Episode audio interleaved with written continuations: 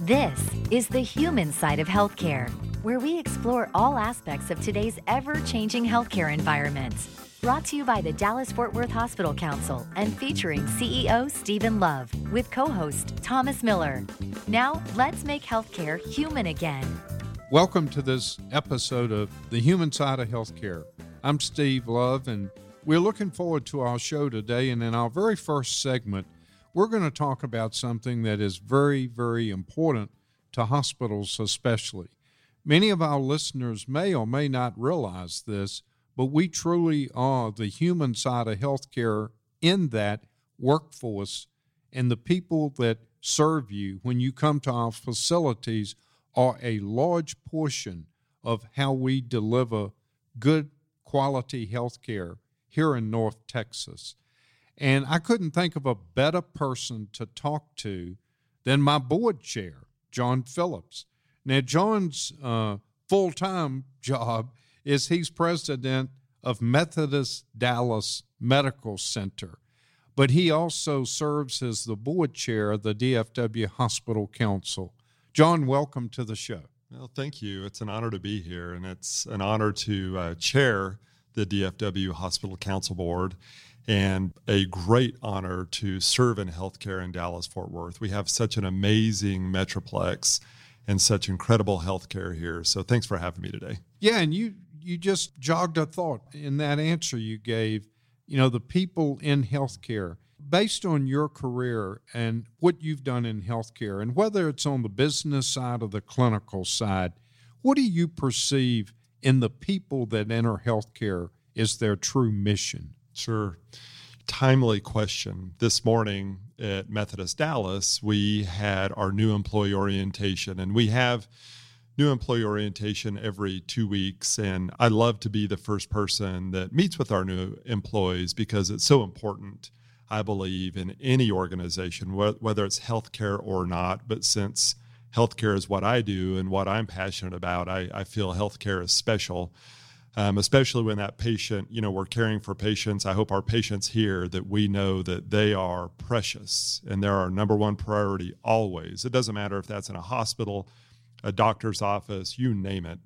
Patients are precious. And so it's very important that we have the best team members, the best staff. Some people may call them best employees to take care of patients and our best doctors as well. Doctors are so, so vitally important, of course, to what we do in, in healthcare and hospitals. So, um, you know, meeting with our, our new staff this morning in orientation, we just talk about their why. You know, why do people choose healthcare and why do they get into it? And everyone's story is a little bit different, but I love to talk to our new staff about that because they always talk about they love serving other people. And I think that's what it comes down to, Steve, is um, seemingly people in healthcare, the most successful people in healthcare, love taking care of other people.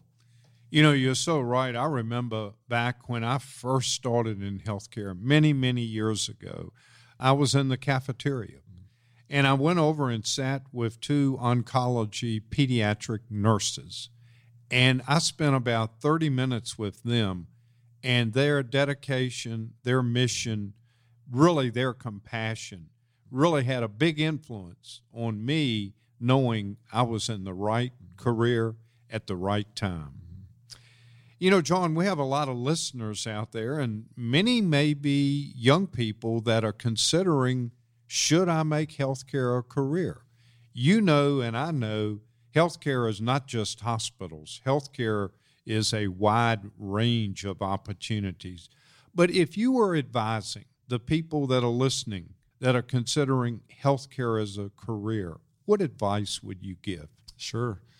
You know, um, even so, so I'd like to take even one step back quickly, if I could, and um, to any of our listeners that we are fortunate enough for them to be listening to us today, even if you're not considering healthcare.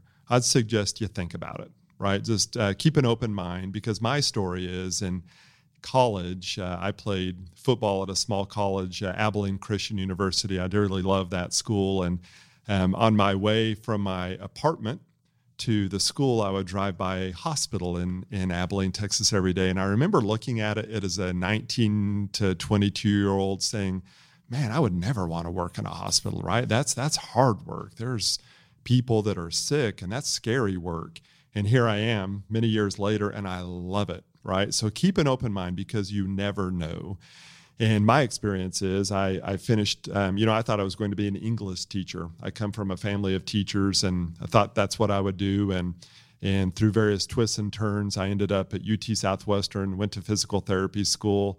Um, I still then decided that I was going to be an outpatient sports medicine physical therapist, you know, probably uh, the, the physical therapist for the Dallas Cowboys, for all I knew. And I had a clinical rotation um, at a uh, Dallas Fort Worth inpatient rehab hospital. And I was so afraid going into that clinical rotation during school because I was going to be working with patients who had suffered a head injury, a stroke, or a spinal cord injury. I thought it was going to be not only a little bit scary, um, but that I wouldn't like it. And that experience led me down a path of wanting to work in hospitals for the rest of my career. So I guess advice number one is keep an open mind, right? Advice number two, if you're considering healthcare already, um, just know that not many patients get up in the morning and circle the day on the, their calendar and say, I'm so excited about going to the hospital. Most of the time, patients end up in the hospital by chance, right? And especially a hospital like ours at Methodist Dallas, that is a level one trauma center, uh, we have the honor and the privilege of interacting with patients sometimes on their worst day and family members as well on their worst day. So, um, healthcare is an honor. It's um, just a, a high, high calling. And um, my advice to, to people considering it is if you have a servant heart, you will be fulfilled.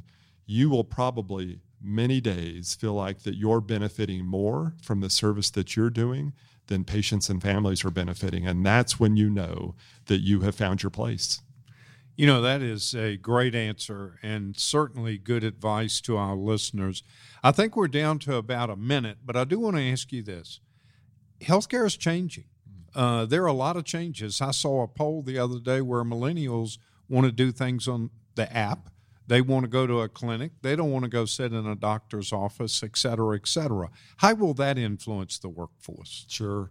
Um, and I think um, that's great, actually. I'm so encouraged by the um, newer generations and how they're um, pushing us in healthcare to change, to be more patient centric. And I do believe more and more is, and we're seeing this today, more and more healthcare is being delivered at home. Um, hospitals are taking care of the sickest of the sick patients. And I think this is all a very good trend. But what it does for people looking at entering healthcare is there's going to be so many different opportunities, whether your skill set is maybe more IT, um, information technology, maybe it's more on the technology side, or if you want to touch patients and be at their side, the settings are not only going to be hospitals that will be an opportunity for that, but an outpatient clinic or even in the home where more and more care is being delivered.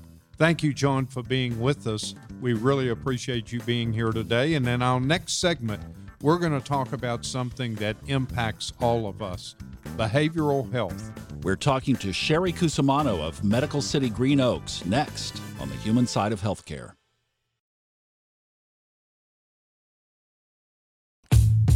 Healthcare is changing rapidly. The national debate is escalating and will be a big focus of this year's presidential campaign. We're here to help unpack these important topics, along with over 90 member hospitals across North Texas, who are proud to bring you the human side of healthcare with DFW Hospital Council President and CEO Stephen Love and co host Thomas Miller. Welcome back to the human side of healthcare. I'm delighted to have with me today Sherry Cusumano. She's the Administrative Director, Community Education and Clinical Development for Medical City Green Oaks.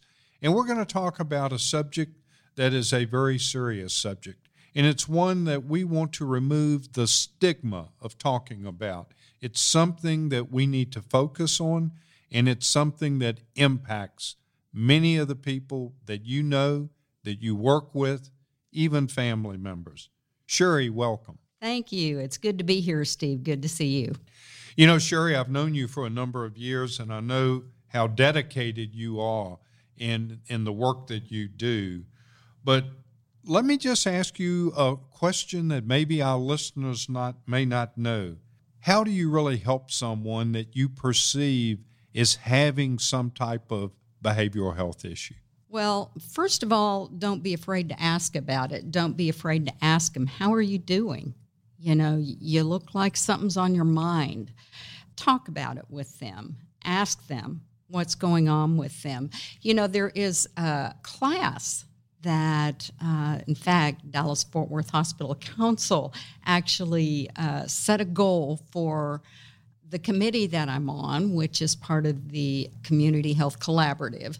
We set as a goal that we were going to teach 10,000 people uh, in mental health first aid over the next three years. And I believe we're about halfway there, which is pretty much on track. And mental health first aid teaches people how to actually uh, talk to somebody or address a mental health concern. It teaches them how to do that in a, in a helpful way and uh, you know how to respond and what kind of recommendations to make and how to be helpful that's an awkward situation for us to know how to address somebody when we're concerned about their mental health condition. And many times people will be afraid to ask questions like, you know, are you depressed? Are you feeling suicidal? That's really taboo to ask about suicide, right?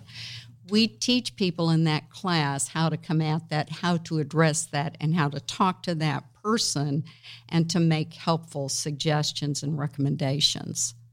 You know, uh, really thank you for mentioning that program. In fact, you're right. We are about halfway there. I was talking to Dr. Sushma Sharma, who is in our foundation, and I think we're right at 5,000 people that we've done the mental health first aid.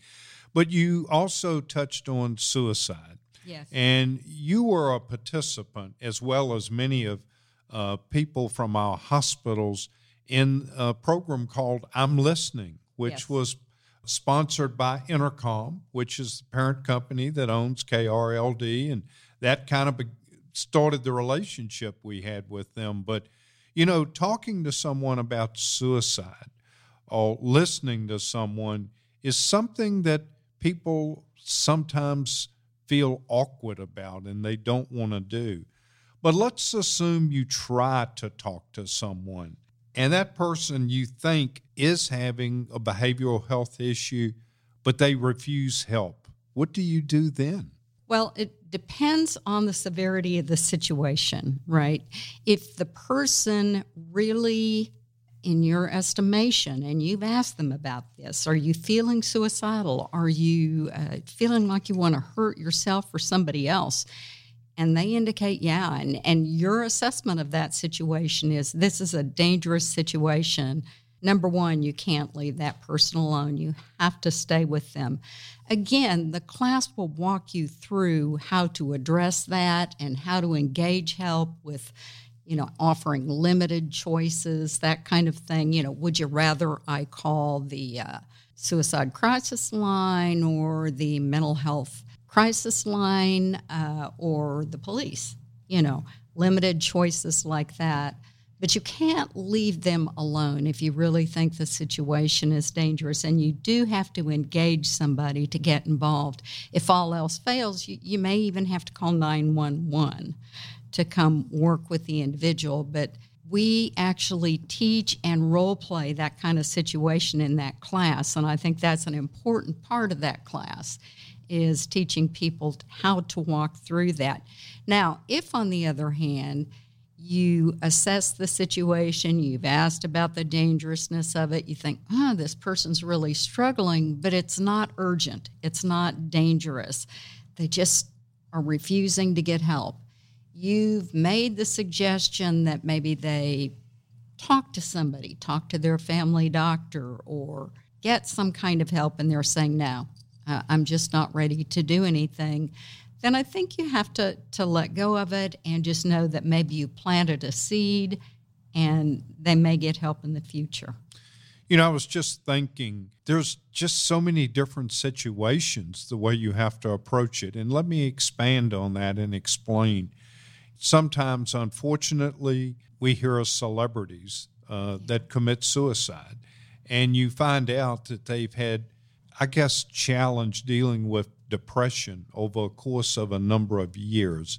And many people do have to deal with that. But sometimes we may not realize that there can be, and I hate to use the word temporary, but there's a situation like postpartum depression, yes. or you've had an event in your life that has thrown you into a state of depression. Those are very serious situations too, because suicide could result also. Absolutely. You know, one of the things that I've seen is uh, divorce is one of those kinds of triggers for many people that can throw them into a very serious depression. I've had people talk about the fact that divorce was tougher for them to get through than the death of somebody they really loved. Uh, I, I, think it's probably the feeling of abandonment, of the person is still around but not available to them. Uh, and, and they long for that relationship. So that's the kind of situation that can throw many people into an emotional crisis. Certainly, being fired or laid off from a job can throw people into a crisis. So, those kinds of situations can be very serious and people can you know they think well i'm not mentally ill i'm just going through this time but the truth is something like that can be just as serious as any illness and and just because it's an environmental stress doesn't mean that you shouldn't get help for it.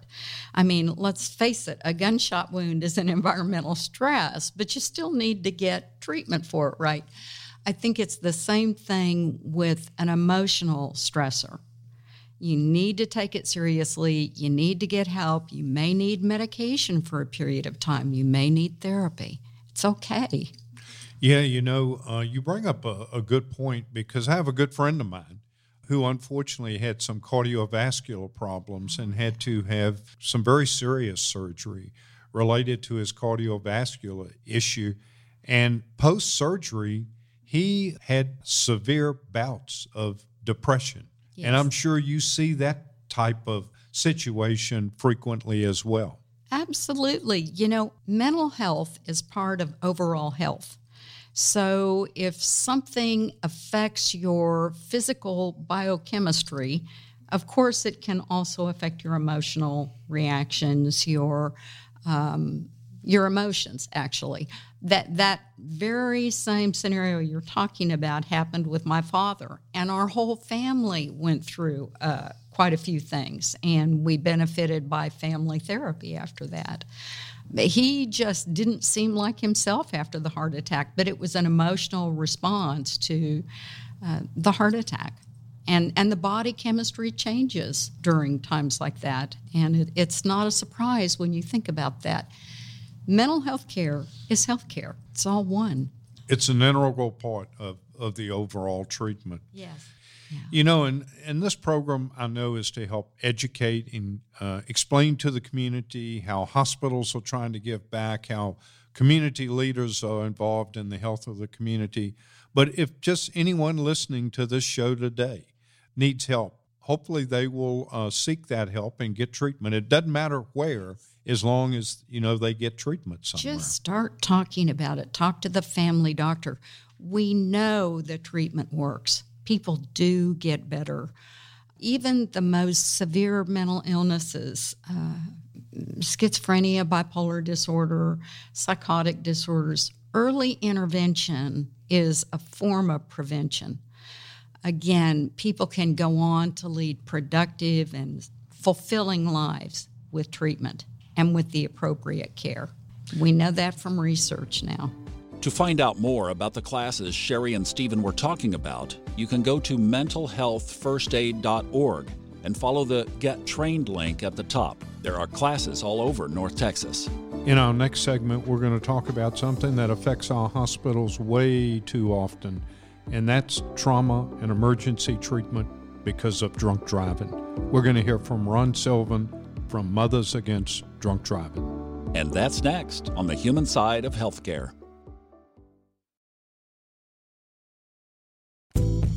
This is the human side of healthcare on 1080 KRLD and the radio.com app. where we feature healthcare's hottest topics and what our North Texas area hospitals are doing to make healthcare human again. Welcome back to the human side of healthcare. You know, uh, we're going to talk about a topic here in a minute that makes some people uneasy, but it's something that we do need to talk about.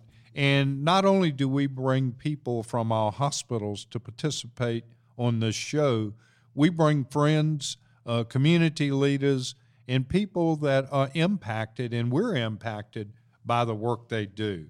Uh, my next guest is Ron Sylvan. He's the Regional Executive Director for Mothers Against Drunk Driving here in North Texas.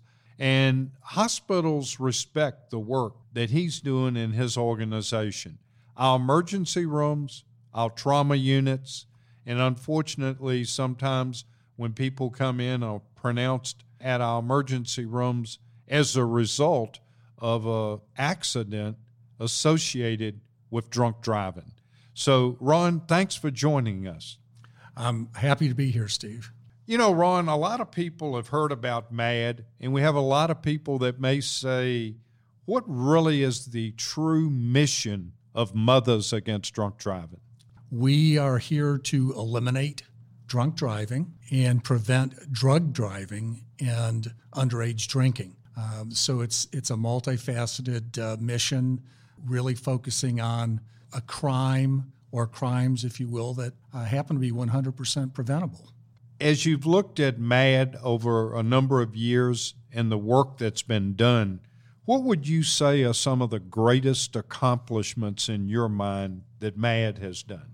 Well, as you know, Steve, uh, in 2020, we're celebrating our 40th anniversary. So during the past 40 years, we have accomplished many milestones, but, but some of them at the top of the list would be uh, raising the drinking age to 21 across the country, establishing the BAC at 0.08. Uh, now, now, BAC, blood alcohol content? That's correct. Got that's correct. So that's the legal measure that people are either considered to be impaired or not. If they're at 0.08 or above, they're impaired. And since we accomplished all of that, actually last year, Utah lowered their BAC uh, to 0.05. That, that was a very in, uh, important accomplishment for us, too, as well as now looking at 33 states plus Washington, D.C., having all offender interlock laws. You know, uh, those interlock laws make a lot of sense. And can you explain to our listeners a little bit about how that works? Sure. Uh, what happens is when, when an offender uh, has been charged with a DWI, the courts have an option, and in many states, as I just mentioned, not much of an option in, in terms of the offender's perspective. Uh, they are ordered to have an interlock device installed in their vehicle. The device is one that uh, requires the offender to blow into the device to determine whether he or she has any alcohol in their blood system. There's also a very sophisticated camera attached to it so that one can't have someone else in their car uh, blow for them. And if uh, it's detected that there's alcohol in their system, the car will not turn on. You know, we hear, unfortunately, routinely here in North Texas about a wrong way driver that's on uh, the toll road or on 635 or on I 30. Doesn't really matter. And I'm not prejudging, and I'm certainly not saying that every one of the wrong way drivers were driving intoxicated. But many times, as the police unfold and investigate what happens, there's usually an impaired driver that's involved. How do we deal with that? How do we deal with wrong way drivers? Is there any kind of device or anything we can do that could prevent that? Yeah, that's you know that's a tough one. That's a, a question that uh, that I, I am presented with on a regular basis. The solution ultimately is going to have to probably have several different elements: signage, devices that could be planted onto the highway to prevent vehicles from entering uh, an on ramp or an off ramp in the wrong direction. Technology that is very costly. Uh, and I think it's one of the reasons we haven't seen more of this happening, certainly anywhere in the country and here in Texas in particular. Uh, so I think we're we're still dealing with that. Hopefully, we'll find the answer here soon. Yeah, you know, and the reason I bring that up, as I mentioned, hospitals see the result of drunk driving frequently. And unfortunately, many times death occurs or there's trauma where we come to trauma units. In fact, I have a good friend of mine that's in emergency management. He has two teenagers. He won't let them drive on weekends after 9 p.m. because of what he sees and because of the drunk driving. So let me just ask you the, the tough question, but our listeners need to, to know this. In North Texas and in Texas, how do we stack up against some of the other states related to drunk driving? Well, you know, that's a great question, and, and my answer is going to be very depressing to, to your listeners. Um, Dallas County is second only to Harris County, which is Houston, in the number of drunk driving crashes that take place annually. But if you look at DFW as basically a four county area, uh, Denton, Collin, Dallas, and Tarrant County, there is no other location in the entire United States where one is more likely to be hit by a drunk driver. Wow. That is interesting. That four county area you just described is one of the most dangerous in the nation. You bet. Wow. So let me ask you this. You mentioned the 40th anniversary of Mothers Against Drunk Driving. And I know you do a lot of good work here locally. What are some of the things for 2020 that you think will make MADD special?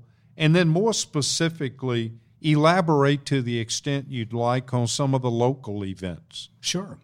Well, we do a, a, an array of activities, um, some for the purpose of raising much needed funds so that we can continue to provide services to our victims at no cost and and others just to recognize the hard work of many of our partners, like law enforcement, in their battle to, to also eliminate drunk driving. So annually, we do two luncheons. We call them law enforcement recognition luncheons. They're not fundraisers, but they're attended by a couple hundred people. And we recognize uh, law enforcement officers in both Tarrant County and Dallas County for their efforts in eliminating drunk driving. So we will recognize them for the number of DWI arrests, creativity in, in establishing educational programs that that uh, that are spread throughout the community and our schools, and and things such as that. So we're very proud of the fact that uh, that we're able to uh, to recognize these folks that you know, are boots on the ground every day, risking their lives to take drunk drivers off the roads. Uh, our signature fundraising event is called Walk Like MADD. Here in this area, we conduct it once a year at Lake Carolyn here in Las Colinas. Uh, this coming year, our date is June 27th, and we encourage anyone in the uh, area to come out and support our efforts, uh, walk with us, uh, we have many, many victims and their families that participate in this event. Uh, it's part of the healing process. Uh, it really raises awareness in terms of the issue of drunk driving and, very importantly, raises much needed funds for our efforts to provide services to those victims. You know, you mentioned victims, and when you look at drunk driving, and unfortunately, when you look at people that are involved in a death, associated with drunk driving. There's not just a single victim, there are multiple victims. And I know Mothers Against Drunk Driving does a lot of work with victims' impact in helping the families that have lost loved ones. Can you elaborate a little bit on victim impact work that you do? Sure.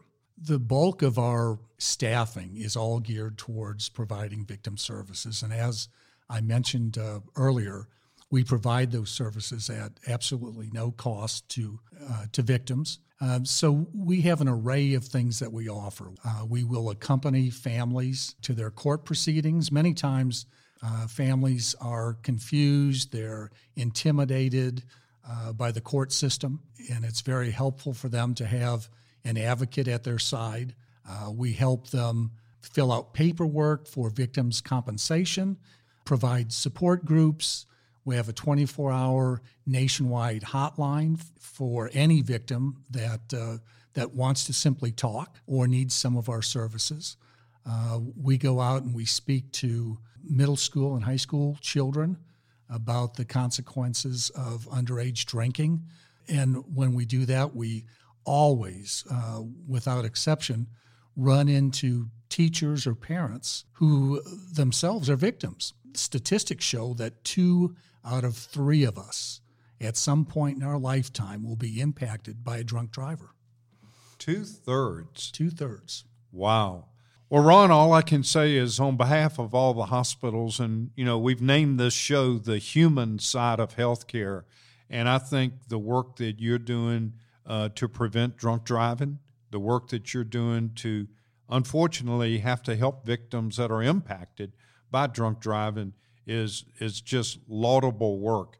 And hospitals certainly through our emergency rooms, trauma units, trying to help educate the community applaud you on those efforts, and we stand ready to work with you uh, in any way we can. Thank you for being on the show. Thank you, Steve, for helping us raise awareness to the issue of drunk driving. Thank you, Ron and Steve. What a compelling conversation and such an important topic. Stay tuned. We're going to be right back on the human side of healthcare. Steve and I are going to unpack some of the things that we've talked about today. Final thoughts with the CEO, Stephen Love, coming up right after this break. Traffic and weather together on the 8th on 1080 KRLD and on radio.com. We're continuing our conversation on how you can empower yourself to have the best health possible in today's ever changing healthcare environment. This is the human side of healthcare with DFW Hospital Council President and CEO Stephen Love and co host Thomas Miller. You know, Thomas, this has uh, really been a great show. We've learned a lot today. John Phillips talking about how he got into healthcare. And, you know, one of the things that I have found is a common denominator among all people in healthcare. Whether they're clinicians on the business side, it really doesn't matter. They have a servant attitude. I loved meeting John, first of all, and he is the chairman of your board too, by the way. And you made an excellent selection for this year, so I know you're you're going to be under great leadership with him as well. The other thing that I don't know if it came through on transferred through the microphone but he is so winsome and just attracting. He's the kind of person in this industry that you'd love to work for and with. Yeah, he uh, really brings a lot to the table, especially at our board meetings. Uh, his demeanor. Uh, he really draws in the other board members and solicits their input. And we're very fortunate that we have really 15 great CEOs from our hospitals that make up my board. And they help me set priorities, they give me direction. They truly are my bosses, and I couldn't ask for a better group. Well, and again, I know this is radio, but if you could have met him and just felt the compassion and the empathy that he has for this industry and for his team, he mentioned that several times off mic. He loves his people, and it is about a servant's heart. He said that. You know, that is so true. I've been in healthcare 45 years, and that's one other common denominator, especially from the C suite, the executive team. The CEOs care about their workers, they care about their team, they care about delivering the best health care, but also delivering good things in the community. You know, the people that I've known who have gotten into this business, every one of them, the common theme has been to help people. And with everything going on in healthcare now and all of the changes, there is so much demand for great people who want to help other people. And there still is probably no better structure to do it within than this one. Absolutely. No question about it. You know, kind of shifting gears now, another great interview we did was with Sherry today, dealing with behavioral health and mental health. And Every time I talk to behavioral health professionals, I learn something new. I learned something about behavioral health that I didn't know before, and I'm so glad that everyone's working to remove the stigma associated with mental health treatment. Well, here's one for you. So, podcasts have become a big deal, right? Absolutely. And we have jumped into that to that uh, quarry. We we have a podcast now, right? The human side of healthcare. We certainly do. So it's on all the major podcast distribution areas. Wherever you listen to a podcast, by the time you're listening to this, it it should be close to getting there. We're building it out. Of course, the show just started in in this January, so we're getting there. But uh, look where you like to listen to podcasts, and you'll find us. And that way, you can listen anytime if you happen to not catch it on KRLD. I went to a podcast conference this just this past summer, full of millennials. Room was just full of millennials. And that's who is really eating up the podcast technology. The medium of podcasting is really a millennials medium. You know what the number one topic is that they want to hear of of the let's say the nonfiction, right? The nonfiction topic that millennials are most interested in hearing on podcasts. I'll guess environment. it's mental health. Wow, They- I didn't know that. They want to know about behavioral health issues, mental health issues, exactly what Sherry was talking about. This the, the market now wants to be open and conversational about it. You know, that is uh, terrific. And maybe we can all learn from that because if we talk about it, if we're open about it, then people will feel at ease when they need to get treatment. Well, you and I grew up in an era where it was a it was a taboo topic. You know, it was like something you talked about in private and with a soft voice. You certainly didn't talk to your friends, and my goodness, anybody at the office wouldn't have known about you know that you're struggling with something like this. And it was it was stuffed in a sack. You just didn't talk about it. Yeah, and in fairness, and I'm sure some of our listeners uh, that are listening, it's been a cultural thing too with many people. Yeah, it has. And now that stigma and that lid is starting to come off. And that's one of the best things in the world because the, I think there's a, my personal read on this is there's a whole new layer of technologies and discussions and methodologies and, and even pharmaceuticals that are going to come from this of opening this conversation up and making it so much more mainstream. if you listen to any of the behavioral health experts that we've brought on this show, you know, they're saying, please get treatment. They're not trying to say get treatment at their facility. They're not trying to say you must come to us to get treatment. They're saying talk to a counselor, talk to your provider, talk to your uh, pediatrician, talk to someone, but at least be open and seek treatment.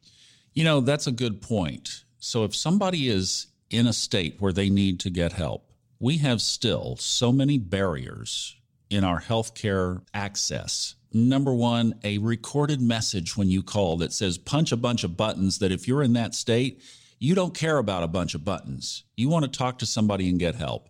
So that's something I think as we examine our own selves in this industry that we could do a little better too is is providing that quick access. Absolutely. You know, on this show, we also had a great discussion with Ron Sylvan from MADD.